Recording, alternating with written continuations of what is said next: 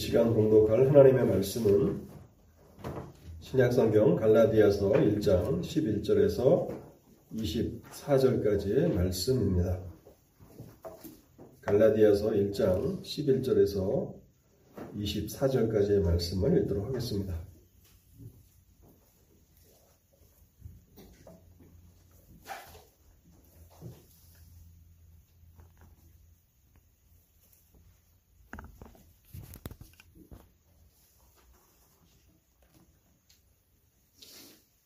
형제들아 내가 너희에게 알게 하노니 내가 전한 복음은 사람의 뜻을 따라 된 것이 아니니라. 이는 내가 사람에게서 받은 것도 아니요 배운 것도 아니요 오직 예수 그리스도의 계시로 말미암은 것이라.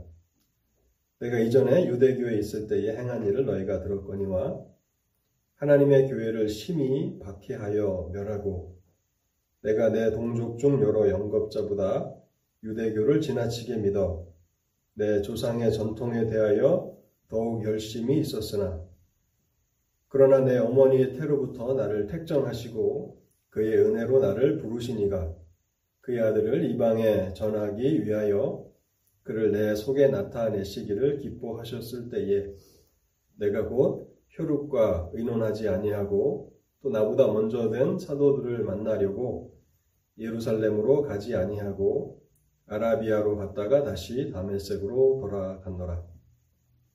그 후 3년 만에 내가 개발을 방문하려고 예루살렘에 올라가서 그와 함께 15일을 머무는 동안 주의 형제 야고보 외에 다른 사도들을 보지 못하였노라.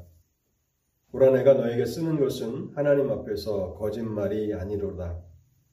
그 후에 내가 수리아와 길리기아 지방에 이르렀으나 그리스도 안에 있는 유대의 교회들이 나를 얼굴로는 알지 못하고 다만 우리를 박해하던 자가 전에 멸하려던 그 믿음을 지금 전한다 함을 듣고 나로 말미암아 하나님께 영광을 돌리니라. 아멘. 말씀의 은혜를 구하면서 잠시 기도하도록 하겠습니다. 사랑과 자비와 긍휼이 풍성하신 하나님 아버지 오늘도 복된 날을 허락해 주시고 저희를 말씀 앞으로 부르셨사오니 감사합니다. 또 저희의 마음을 열어 주시옵소서. 또 저희의 머리에 또 세상의 일로 가득하고 또 말씀을 듣기에 적합하지 않다면 성령 하나님 저희의 생각들을 정돈케 하여 주시고 이 시간 잠잠히 하나님의 말씀을 청종하도록 은혜를 허락해 주옵소서. 하나님의 성령께서 말씀을 주실 때에야 하나님 이 진리의 말씀이 우리의 영혼의 양식이 되고 그래서 우리의 믿음이 자라고 하나님의 은혜와 평강을 참으로 삶에서 경험하는 그런 은혜의 수단이 되겠사오니 하나님 오늘도 말씀을 듣는 사랑하는 성도들을 도와 주시옵소서. 사탄이 그들의 생각과 마음을 해방치 못하도록 성령께서 강하게 역사하여 주옵소서. 또한 단에서는 연약한 종을 불쌍히 여겨 주시옵소서. 하나님의 진리만을 증거할 수 있도록 성령으로 역사하여 주옵소서. 그래서 이 시간 말씀을 전하는 자나 말씀을 듣는 자 모두가 말씀의 은혜와 능력을 경험하게 하옵소서. 또 함께하지 못한 성도들도 있습니다. 하나님 어느 곳에 있든지 눈동자와 같이 지켜주시고 실족하지 않도록 선하신 길로 인도하여 주시옵소서. 또 다음 시간에는 저희와 함께 예배하도록 예배의 자리로 불러 주옵소서.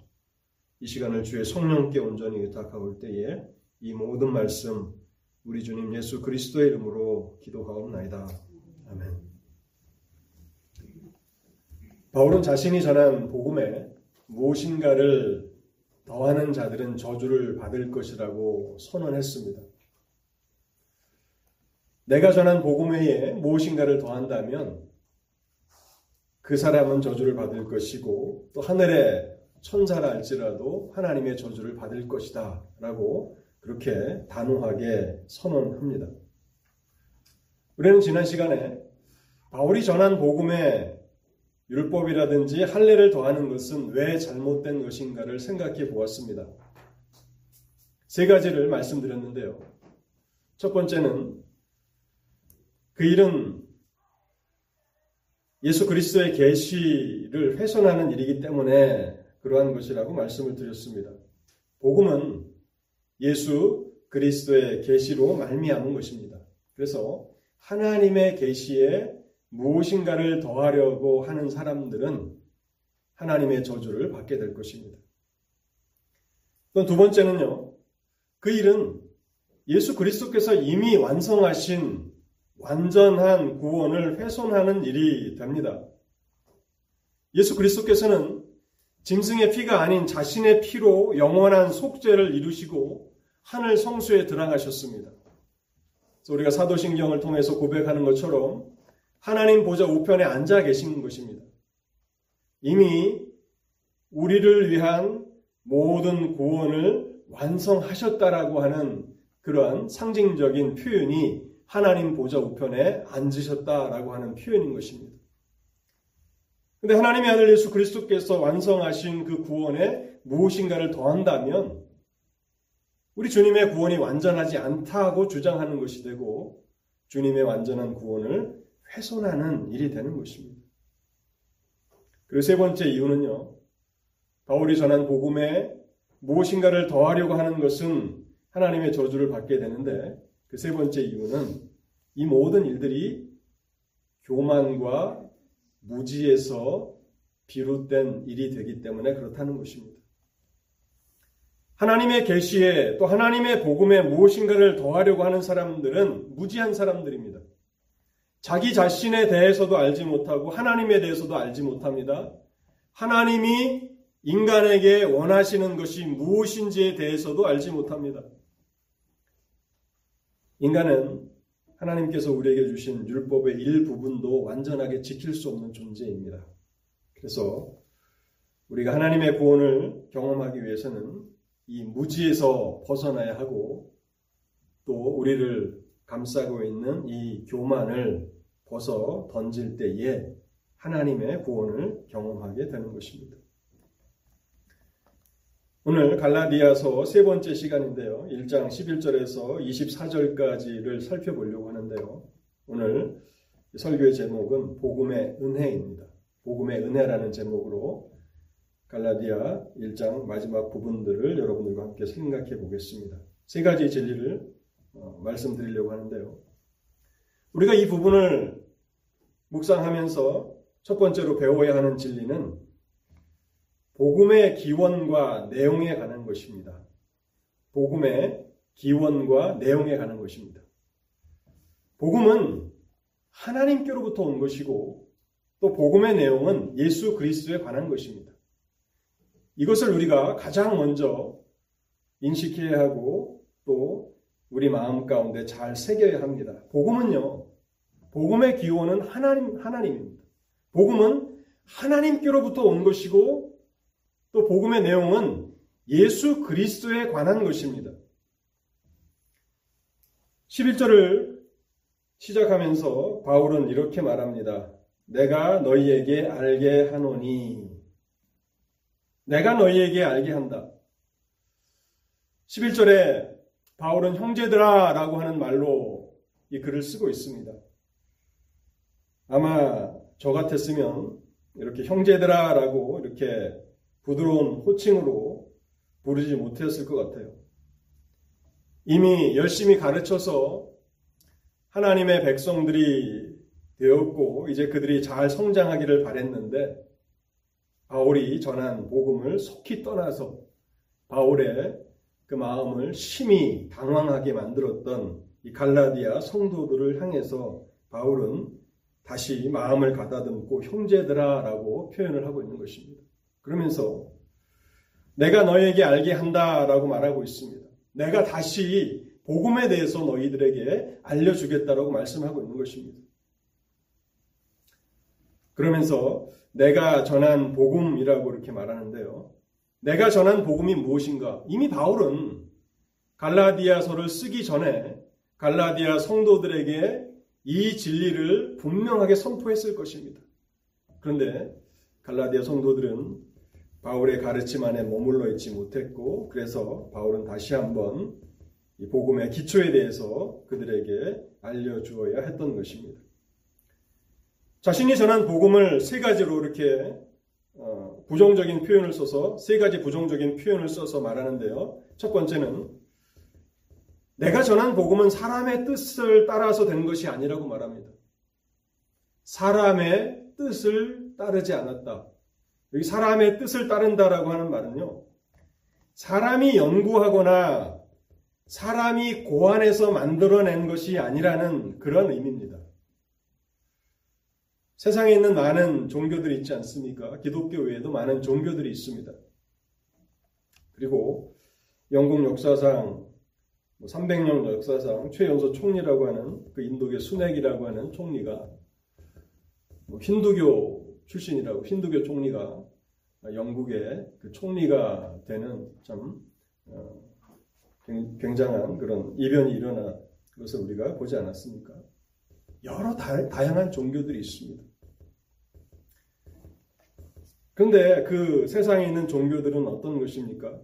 사람의 뜻에 따라서 만들어지게 된 종교입니다. 유명한 사상가들이나 철학가들이 어떤 사상을 고안하였고 또 후대 사람들이 그 사상들을 계승하고 발전시켜서 만들어낸 체계가 세상에 있는 그런 종교들입니다. 그런데 바울이 명명백백하게 선포하는 것은 이 복음은 사람이 고안해낸 것이 아니라고 말씀하고 있는 것입니다.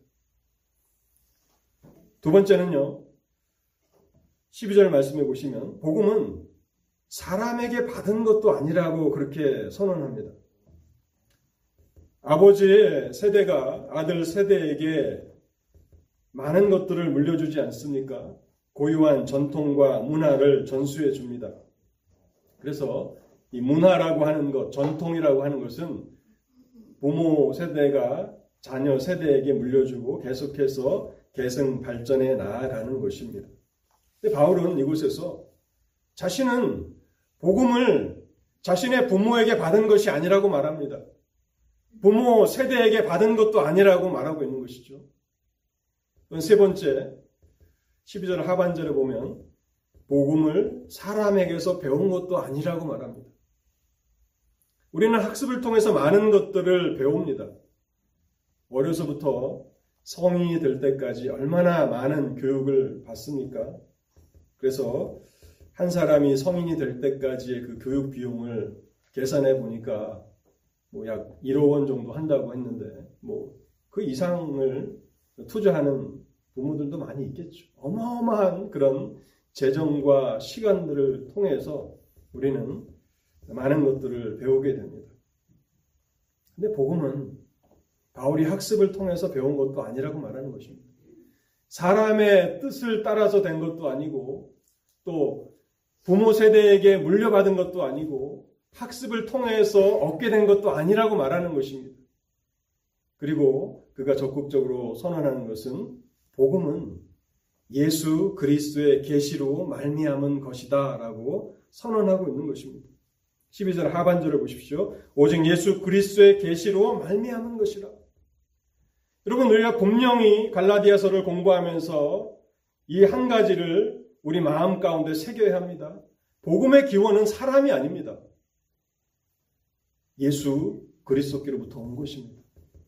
그리고 복음의 내용이 무엇입니까? 그것 또한 예수 그리스도에 관한 것입니다. 이 12절 하반절에 있는 예수 그리스도의 계시라고 하는 말을 좀 생각해 보려고 하는데요.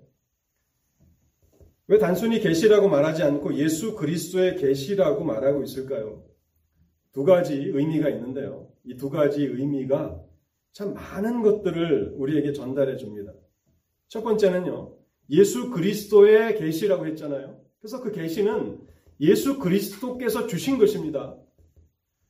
계시의 기원, 계시의 원천은 하나님이시다라고 하는 그런 뜻이고요.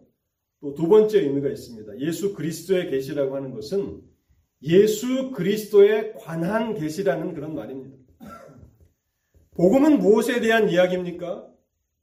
하나님의 계시는 무엇에 관한 계시입니까?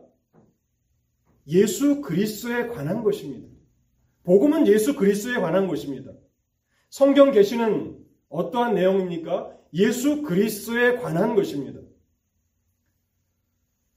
누가복음 24장 44절에서 47절에 보면요. 우리 주님 예수 그리스도께서 이 계시에 대해서 계시의 내용에 대해서 말씀하시는 부분인데요. 누가복음 24장 44절은요. 모든 구약 성경과 신약 성경을 해석하는 데 있어서 그 중심이 되는 그런 성경 구절입니다.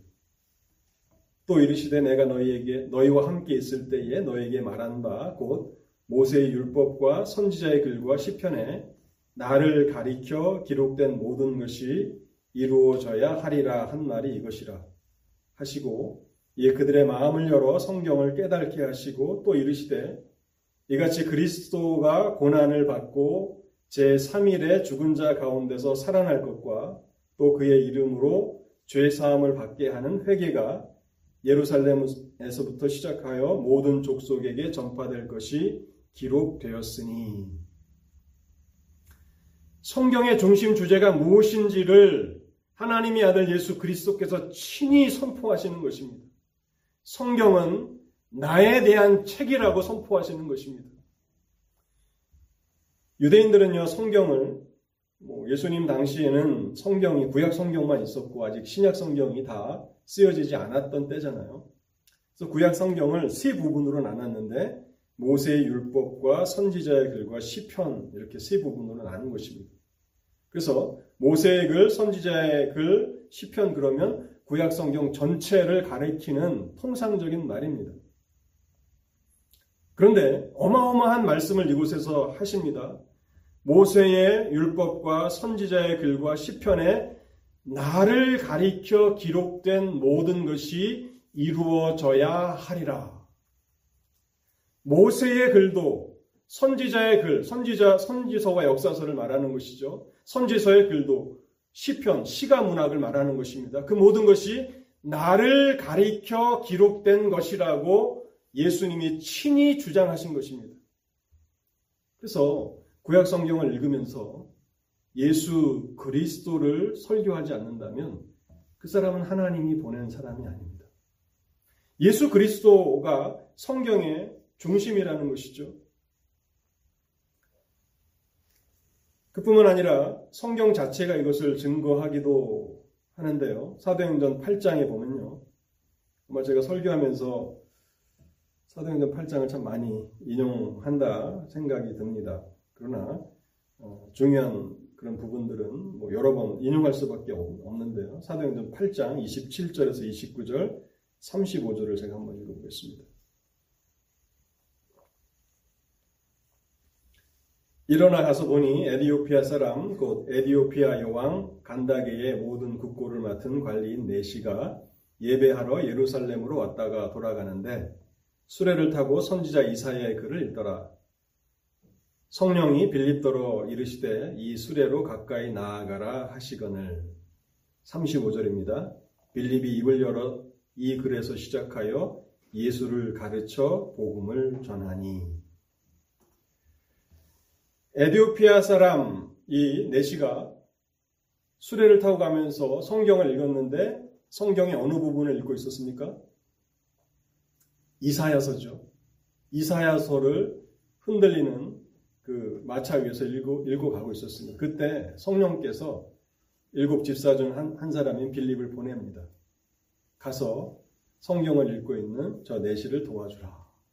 빌립이 무, 무슨 일을 합니까?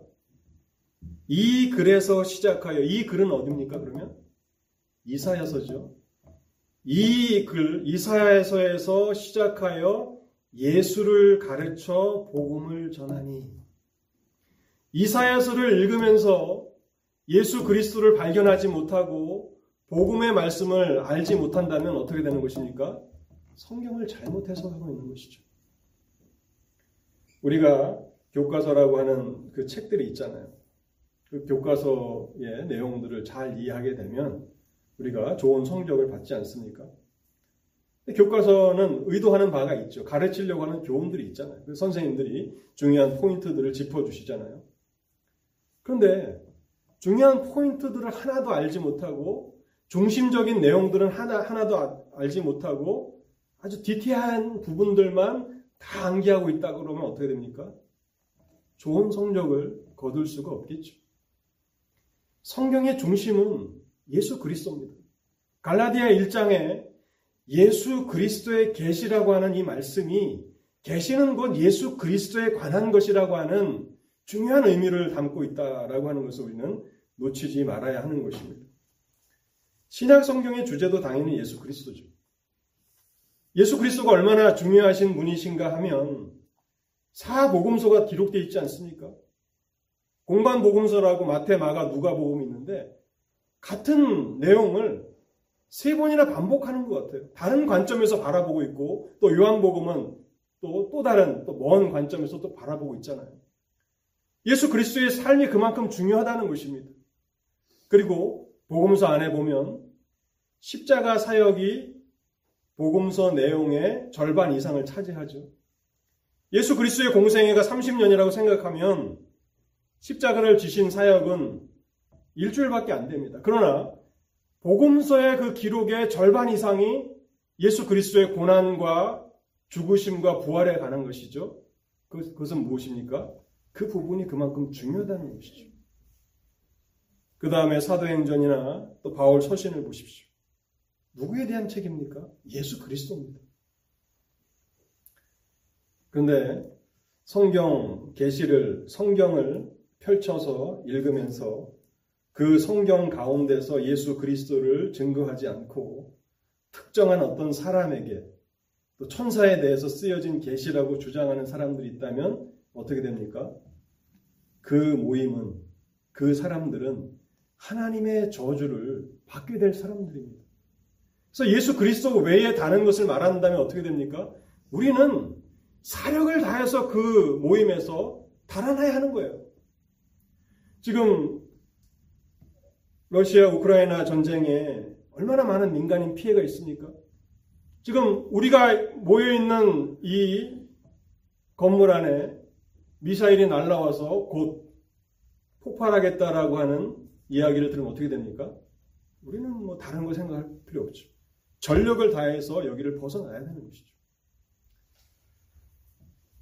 왜 제가 이런 얘기를 하는가 하면 요한계시록을 읽고서 어떤 목사에 대한 계시라고 주장하는 것이 신천지입니다. 이만희에 대한 계시라고 주장하는 것이 신천지입니다. 다니엘서를 읽고 이만희를 이야기하고 요한계시록을 읽고 이만희를 이야기합니다. 이만희에 대한 계시라고 얘기합니다.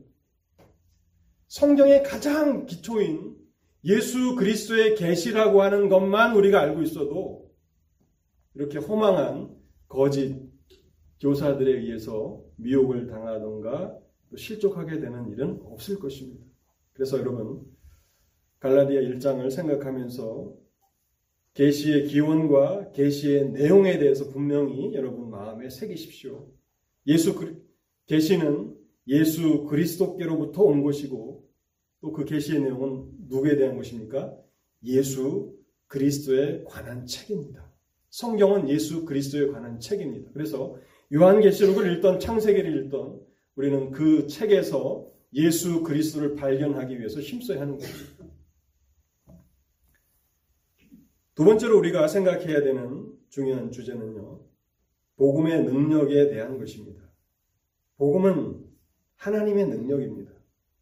복음은 바울의 인생의 주인을 바꾸어 놓았습니다. 복음은 얼마나 능력이 있는 것인지 한 사람 바울의 인생을 완전히 변화시켰는데 바울의 인생의 주인을 바꾸어 놓았습니다.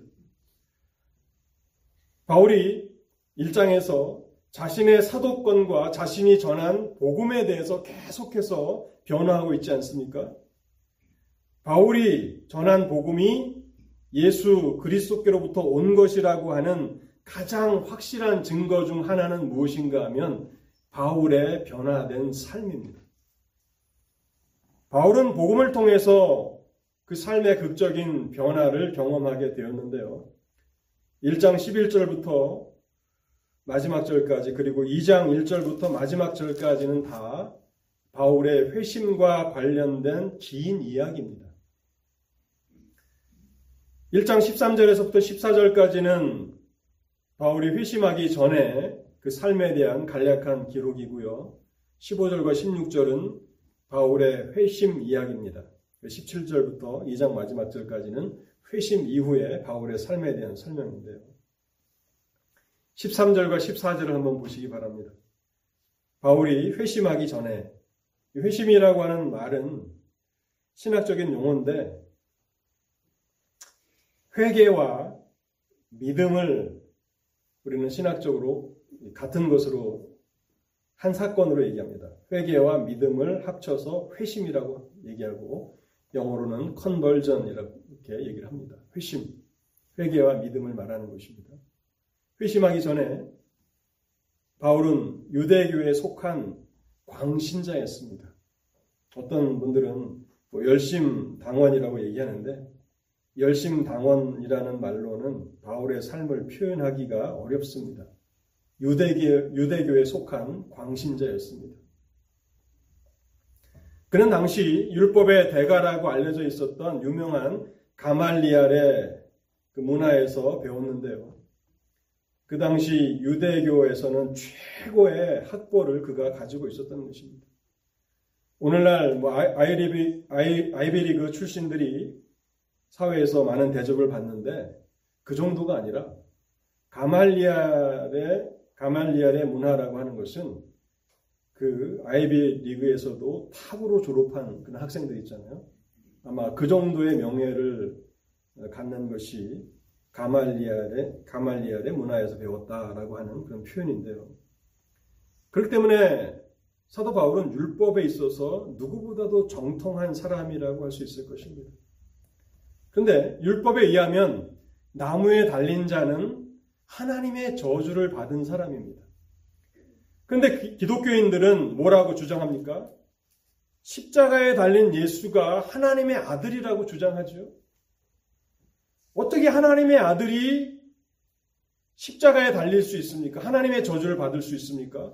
율법에 정통한 바울에게 있어서는 기독교인들의 주장은 받아들일 수 없는 것이고요. 또 예수라고 하는 사람이 십자가에서 달려서 죽었는데 내가 하나님의 아들이라고 했다면 이 기독교인들이 전하는 이 메시지는 신성 모독에 해당하는 것입니다.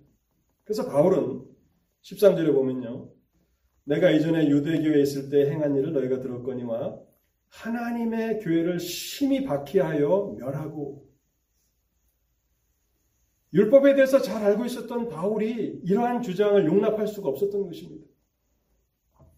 내가 내 동족 중 여러 영갑자보다 유대교를 지나치게 믿어 내 조상의 전통에 대해서 더욱 열심히 있었으나 그는 유대교에 깊이 심취, 심취된 그러한 사람이었고 누구보다도 열심히 있던 그런 사람이었습니다. 근데 여러분 열심히 다 좋은 것만은 아닙니다. 열심히 다 좋은 것만은 아니에요. 바울에게 있어서 회심하기 전 그 열심은 어떠한 열매를 맺게 됩니까? 하나님의 교회를 심히 박해하고 멸하는 것으로 나타나는 것입니다. 열심은 지식에 의해서 통제를 받아야 합니다. 그럴 때 가치가 있는 것이죠. 무조건 열심. 그래서 뭐 어느 모임에 갔더니 열심히 있더라. 그 열심이 하나님을 위한 열심이냐 하는 것입니다. 하나님이 인정하시는 열심이냐 하는 것입니다. 열심만으로는 충분하지 못하다는 것을 우리는 분명하게 알게 됩니다. 15절부터 그 16절에 보면 바울은 부활하신 예수 그리스도를 만나게 됩니다. 16절에 보시면요. 그를 내 속에 나타내시기를 기뻐하셨을 때에 그를 내 속에 나타내셨다라고 말씀하고 있습니다. 그것은 다메섹으로 가는 그 길에서 부활하신 예수 그리스도께서 나타나신 사건인데요.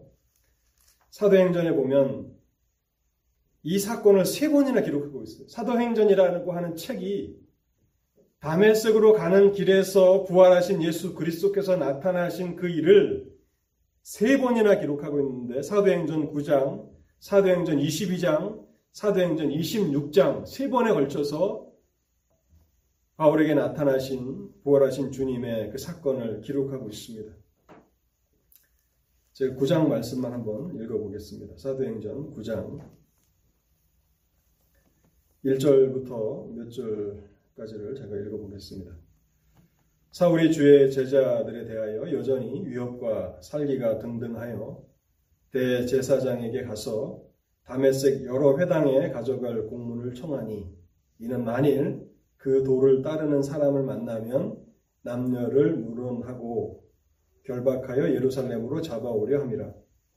사울이 길을 가다가 다메섹에 가까이 이르더니 호련히 하늘로부터 빛이 그를 둘러 비추는지라.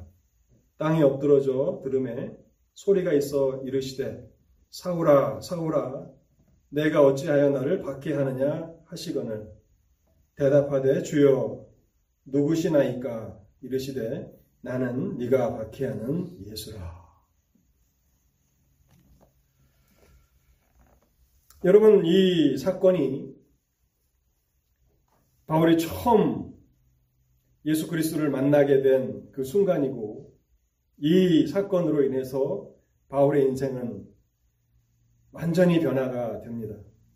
이 13절과 14절을 보시면요. 갈라디아서 1장 13절과 14절을 보시면 내가 라고 하는 이 주어가 강조가 되고 있어요.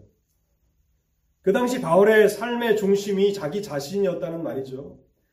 내가 유대교에 있을 때 행한 일을 너희가 들었다. 내가 교회를 심히 박해하여 멸하였다. 내가 유대교를 믿어 조상의 전통에 열심히 있었다라고 말하고 있습니다. 내가, 내가. 그 당시 바울의 삶의 중심은 바울 자신이었습니다. 그런데 그 주체가 15절과 16절로 넘어오면 하나님으로 바뀝니다. 15절과 16절에 보면 뭐라고 쓰고 있습니까? 하나님께서 나를 택정하셨다. 하나님께서 나를 선택하셨다. 하나님께서 그의 은혜로 나를 부르셨다. 하나님께서 그리스도를 내 속에 나타내시기를 기뻐하셨다. 내가 내가 하던 사람이 이제 하나님께서 하나님께서 말하는 그런 사람이 된다는 것입니다. 이 변화가 어떻게 일어나게 된 것입니까? 바로 복음의 능력입니다. 복음은 한 사람 바울의 삶을 완전히 바꿔 놓았습니다. 바울의 삶의 주인을 바꾸어 놓았습니다. 다메섹에서 바울이 주님을 만난 이후에 이제 바울의 삶의 주인은 더 이상 바울 자신이 아닙니다. 자신을 이 깊은 수렁에서 건져내신 이제 하나님이 그 삶의 주인이 되시는데요. 그럼 갈라디아 2장 20절에 보면 아주 유명한 그런 말씀이 있죠. 내가 그리스도와 함께 십자가에 못 박혔나니 그런즉 이제는 내가 사는 것이 아니요 내 속에 그리스도께서 사시는 것이라. 내가 그리스도와 함께 십자가에 못 박혔나니 그런즉 이제는 내가 사는 것이 아니야 아니요 내 속에 그리스도께서 사시는 것이라. 여러분 이렇게 말하는 사람이 누굽니까? 바울뿐입니까? 그렇지 않습니다. 복음은 복음을 듣고 그리스도인이 된 사람들은 다 이렇게 고백하는 것입니다. 이제는 내가 사는 것이 아니요 내 속에 그리스도께서 사시는 것이라. 복음은 한 사람에게 임할 때 그 사람의 삶을 변화시키는데 어떤 종교적인 언어를 쓰고 주일날 놀러 가던 사람이 예배 자리를 나오고 그 정도의 변화가 아닙니다. 그 삶의 주인이 바뀌는 변화가 나타납니다. 이전에는 내가, 내가, 내가라고 말했던 사람이 이제는 하나님께서, 하나님께서라고 말, 말하는 사람이 된다는 것입니다. 사랑하는 성도 여러분, 이 능력의 복음을 경험하셨습니까? 복음은 하나님의 능력입니다. 복음 안에는 하나님의 능력이 나타납니다. 여러분들의 삶의 주인은 누구입니까? 여전히 여러분 자신이 여러분의 삶의 주인입니까? 여러분 복음의 능력을 경험해야 합니다. 복음은 하나님께로부터 온 것입니다. 그리고 그 복음은 예수 그리스도에 관한 것입니다.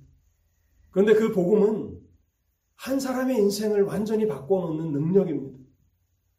우리에게도 이러한 은혜가 필요합니다. 본문을 통해서 마지막으로 생각해 보려고 하는 주제는요. 복음의 은혜에 관한 것입니다. 첫 번째는 복음의 기원과 내용에 대해서 말씀을 드렸고요. 두 번째는 복음의 능력에 대해서 말씀을 드렸고, 이제 마지막 세 번째는 복음의 은혜에 대해서 말씀을 드리겠습니다. 하나님께서는 모태로부터 바울을 택하시고 때가 되었을 때 은혜로 그를 부르셨다고 말합니다. 이것이 복음의 은혜입니다. 바울이 전하는 이 복음의 은혜는 하나님께서 모태로부터 자신을 택하시고 때가 되었을 때 은혜로 자신을 부르셨다고 말하는 이 말씀 안에 담겨 있는 것입니다. 15절을 보십시오. 그러나 내 어머니의 태로부터 나를 택정하시고 그의 은혜로 나를 부르시니가. 복음의 은혜가 무엇인지를 구체적으로 설명해 주고 있습니다. 오늘날 한국 교회나 또 미국 교회 복음이 무엇인지를 혼동케 하는 그러한 설교자들이 있습니다. 복음을 믿었더니 세상에서 잘 되었더라.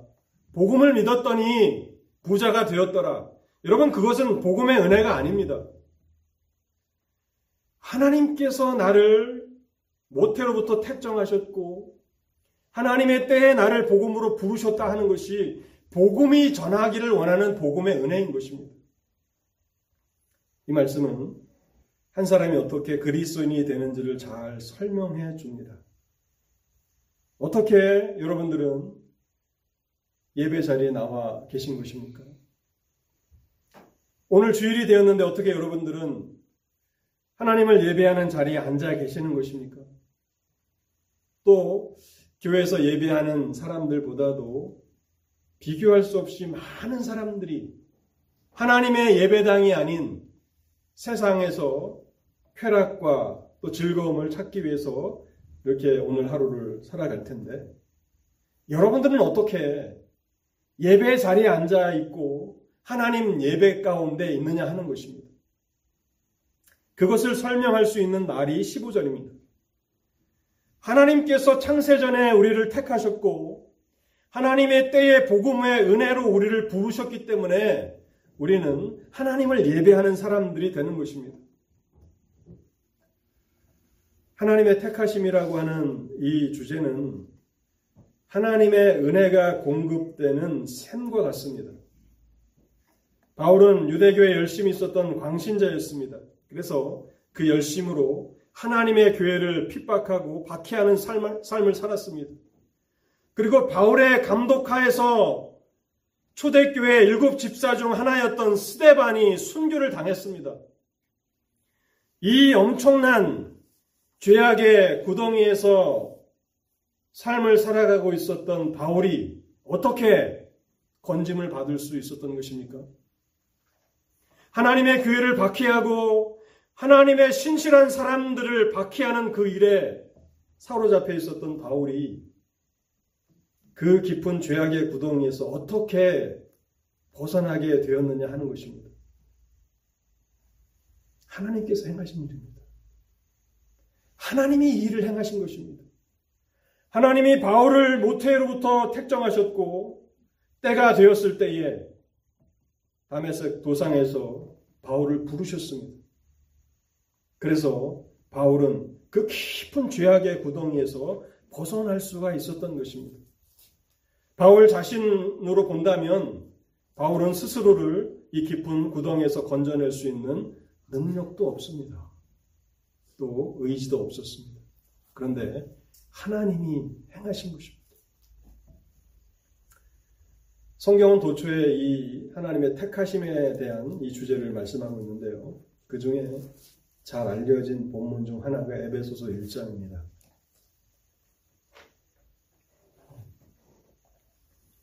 에베소서 1장 3절부터 5절까지 읽어보겠습니다. 찬송하리로다 하나님 곧 우리 주 예수 그리스도의 아버지께서 그리스도 안에서 하늘에 속한 모든 신령한 복으로 우리에게 복 주시되 곧 창세 전에 그리스도 안에서 우리를 택하사 우리로 사랑 안에서 그 앞에 거룩하고 흠이 없게 하시려고 그 기쁘신 뜻대로 우리를 예정하사. 그 기쁘신 뜻대로라고 하는 말을 우리는 주목해야 합니다. 바울이 그 삶에 너무 실증이 나서 이제는 좀 벗어나고 싶다.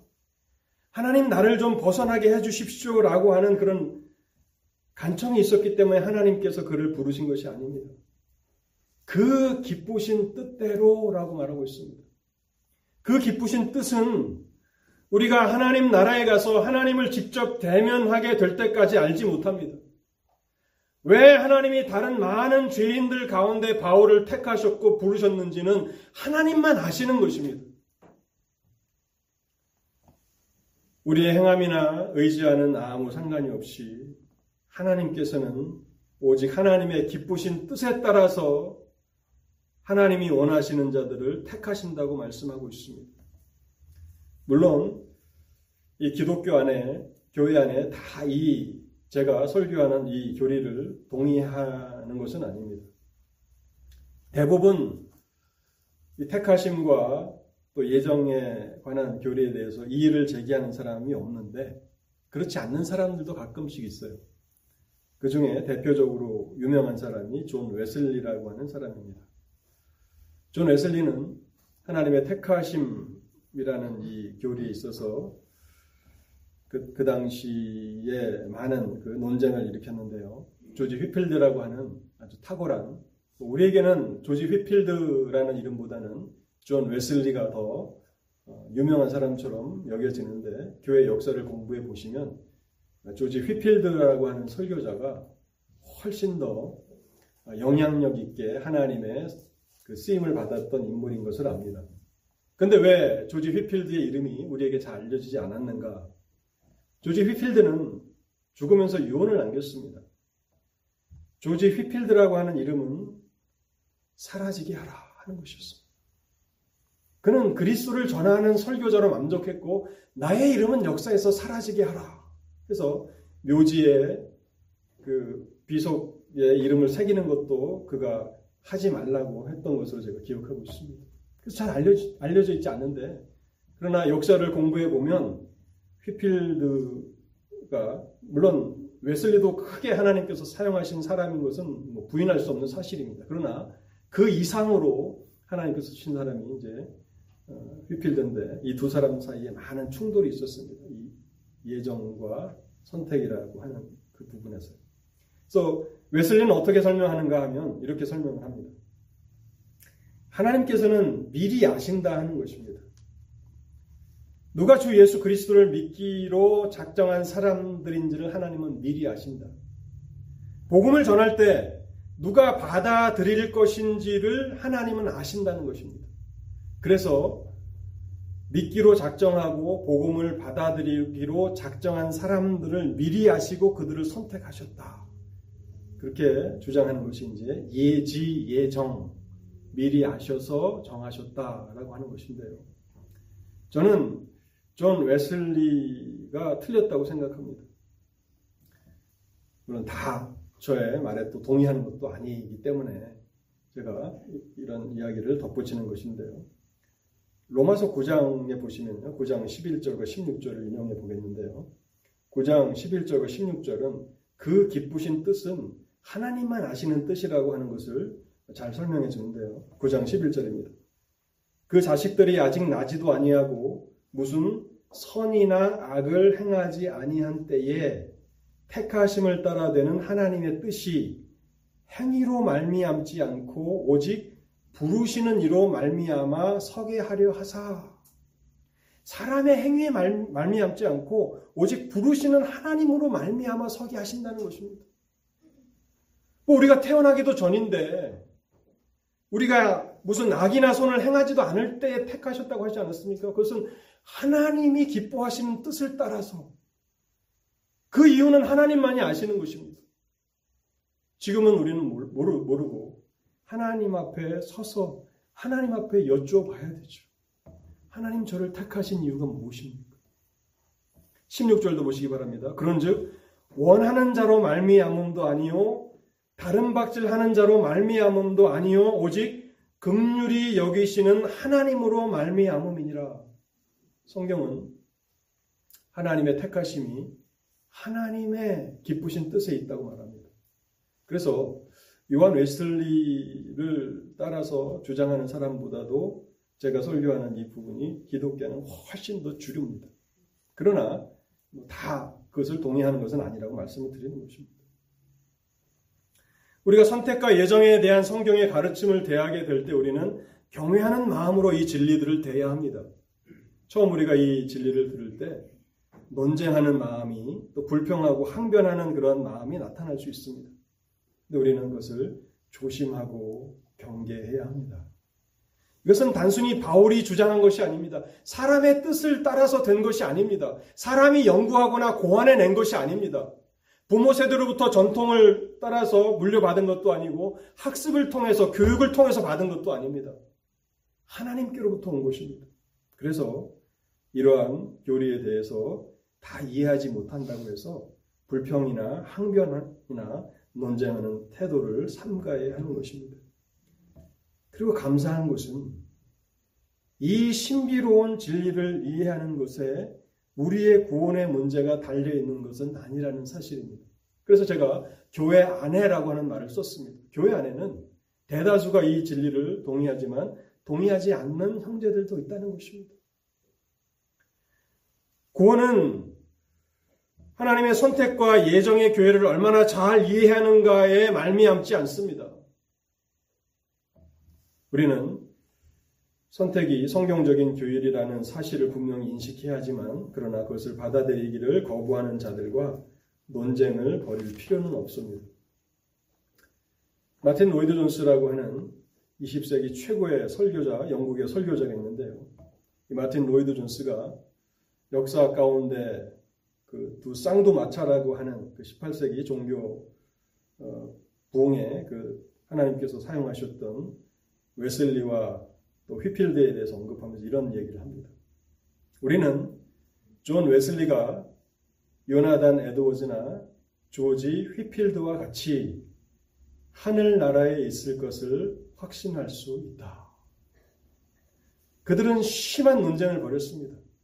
선택에 있어서, 예정에 있어서. 그러나 그 두 사람 다 하나님의 나라에 있을 것을 확신한다라고 그렇게 말하고 있는 것입니다. 근데 여러분, 우리가 이 진리를 놓치게 된다면 성경의 이 선택이라고 하는 예정이라고 하는 이 진리를 놓치게 된다면 얼마나 큰 손실인가를 마지막으로 말씀드리고 오늘 설교 마치려고 하는데요. 하나님의 사랑과 은혜가 얼마나 크고 넓고 깊은 것인지를 측량할 수 있는 지점은 바로 선택과 예정에 대한 교리입니다. 만일 우리 구원이 웨슬리가 말하는 것처럼 우리의 계획과 선택과 결정에 달려 있다면 우리의 구원은 반드시 실패하고 말 것입니다. 오늘 우리가 하나님 앞에서 살아간다고 하지만 어떻게 우리가 미래에 실족하지 않을 것을 확신할 수 있고 실수하지 않을 것을 장담할 수 있습니까? 우리의 구원의 문제가 우리가 믿기로 우리가 결정한 것에 근거해서 하나님이 우리를 부르셨다면 우리가 실패하게 되면 어떻게 됩니까? 우리의 구원은 상실되고 마는 것이 아닙니까? 성경은 뭐라고 말합니까? 성경은 우리의 구원의 처음 시작부터 하나님께서 시작하셨고 그 마지막도 하나님의 손에 달려 있다고 말합니다. 창세전에 나를 낳으신 하나님께서 기쁘신 뜻대로 나를 선택하신 그 하나님께서 하나님의 때가 되어 복음으로 나를 부르셨는데 나의 구원은 마지막 최종적인 완성도 하나님께서 이루실 것입니다. 이 안에 하나님의 사랑과 은혜의 크기와 넓이와 깊이가 담겨져 있는 것입니다. 빌립보서 1장 6절 너희 안에 착한 일을 시작하시니가 그리스도 예수의 날까지 이루실 줄을 우리는 확신하노라. 어떻게 우리가 미래를 확신합니까? 우리가 무서운 병에 걸린다던가 뭐 치매에 걸린다던가 그러면 어떻게 됩니까? 내가 치매에 걸려서 예수를 모른다고 부인하면 어떻게 됩니까? 내 결정에, 내 의지에, 내 구원이 달려 있다면 내가 어떻게 나의 구원을 확신할 수 있습니까? 그러나 빌립보서 1장에서 바울이 분명히 말합니다. 우리의 구원의 일을 시작하신 그 하나님이 마지막 날까지 이 일을 완성할 것을 확신한다고 말하는 것입니다. 왜냐하면 이 구원이 전적으로 하나님의 택하심과 부르심의 근거이기 때문에 그런 것입니다. 그래서 로마서 8장 38절과 39절을 읽고 제가 오늘 설교를 마치겠습니다. 내가 확신하노니 사망이나 생명이나 천사들이나 권세자들이나 중요합니다. 현재 일이나 장래 일이나 현재 일이나 장래 일이나 능력이나 높음이나 기쁨이나 다른 어떤 피조물이라도 우리를 우리 주 그리스도 예수 안에 있는 하나님의 사랑에서 끊을 수 없으리라. 현, 현재 일이나 장래 일이나 장래 어떤 일도 하나님이 나를 기쁘신 뜻대로 창세전에 택하셨고 때가 되어 복음으로 나를 부르셨다면 현재 일뿐만 아니라 장래 일, 일도 우리를 하나님의 사랑에서 끊을 수 없다고 그렇게 말하고 있는 것입니다. 여기에 복음의 은혜가 담겨져 있는 것입니다. 우리 찬송하시면서 성찬으로 나아가도록 하겠습니다.